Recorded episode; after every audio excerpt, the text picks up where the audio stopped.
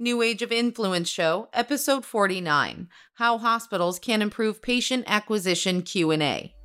Welcome to the New Age of Influence podcast with your host, best-selling author, speaker, and the business owner, Mac Utpat.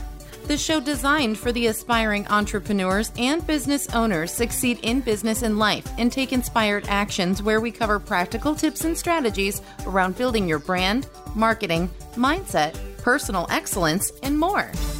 Finding that hospitals are trying to look at social media of pa- patients specifically and integrating that into their profile, or is there um, is that sort of the context you were talking about?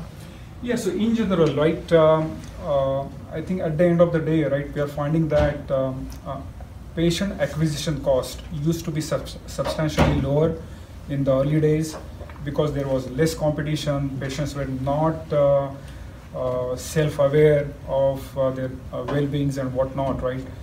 Today with the social media, uh, right now social media, uh, patients are searching for the healthcare information what one out of 20 times. So whenever somebody is out there, uh, they try to do search pertaining to the health related inf- information about one out of 20, uh, 20 times. And today Google is doing like more than 1 billion searches uh, per day. So if you factor that in, it comes out to be like 175 million per day, right?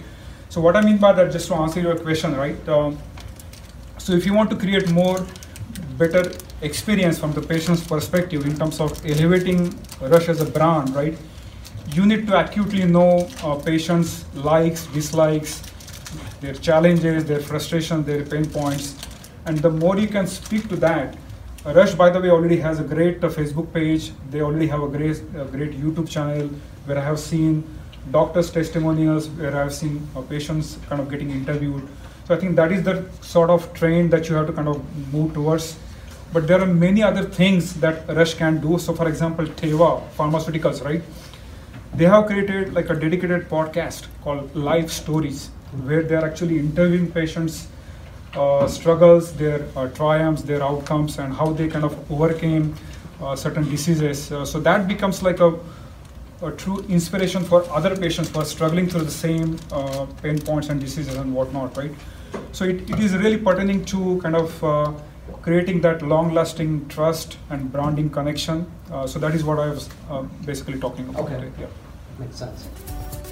Thanks for listening to the New Age of Influence show. It's been a pleasure to have you. If you enjoyed listening to this podcast, don't forget to subscribe and also share it with your friends and family. If you want to learn more about what we talked today or need any kind of done for you services, visit our website at www.makarandutpat.com or connect with us on social media.